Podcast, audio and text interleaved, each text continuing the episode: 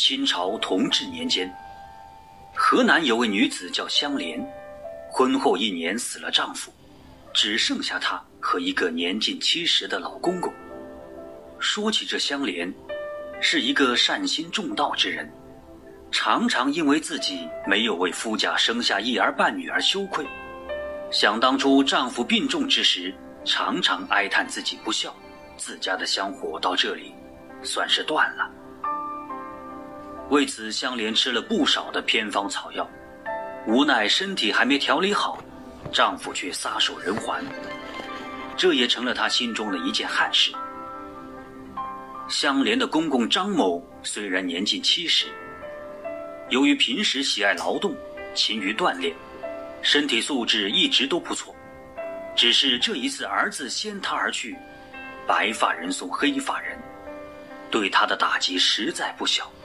一时间也憔悴了不少。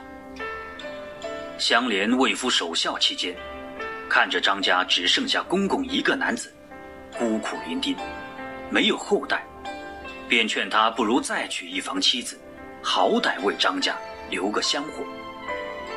公公听了以后连连摆手：“哎，不行不行，我都这么大岁数了，再娶一房妻子。”那还不让人笑话死啊！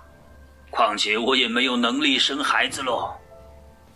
香莲听了不以为然，说道：“公公，自古老牛吃嫩草的事情并不少见，况且这是为张家祖宗续香火的大事，别人说什么都不重要。”公公还是不同意。我这么大岁数了，还能活几年？如果再娶个年轻的妻子，不等人家为我生儿子，我就有可能先走了，这不是害人家成了寡妇吗？不行不行！可是香莲却不这么认为，她觉得自己应该替公公娶亲，而且还要把亲娶好，要帮丈夫续上香火，也算是做了一件功德无量的大事。这天晚上。香莲命丫鬟偷偷把烧火的草灰放进公公的夜壶里，她想凭借公公晚上撒尿的力度来判断公公是否还能生育。第二天一早，丫鬟将公公的夜壶端了出来，香莲亲自过来查验。草灰上面的印记十分清楚有力，而且特别集中，她心中猛然一喜，判断出公公。还可以生育。从那以后，香莲便开始为公公物色合适的对象，亲自为公公保媒，无论如何，也要帮他再续一房。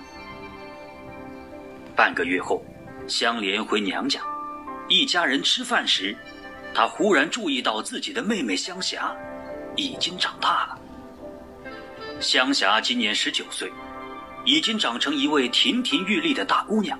都说女大十八变，这话一点也不假。褪去青涩，香霞成了一位十足的大美人。香莲和香霞感情非常好，香霞从小就听香莲的话，而且知书达理，从不惹是非。香莲就想着把妹妹嫁给公公，让她来做自己的婆婆。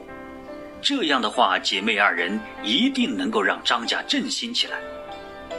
吃完晚饭，香霞回房间休息，香莲便将事情的原委告诉父母。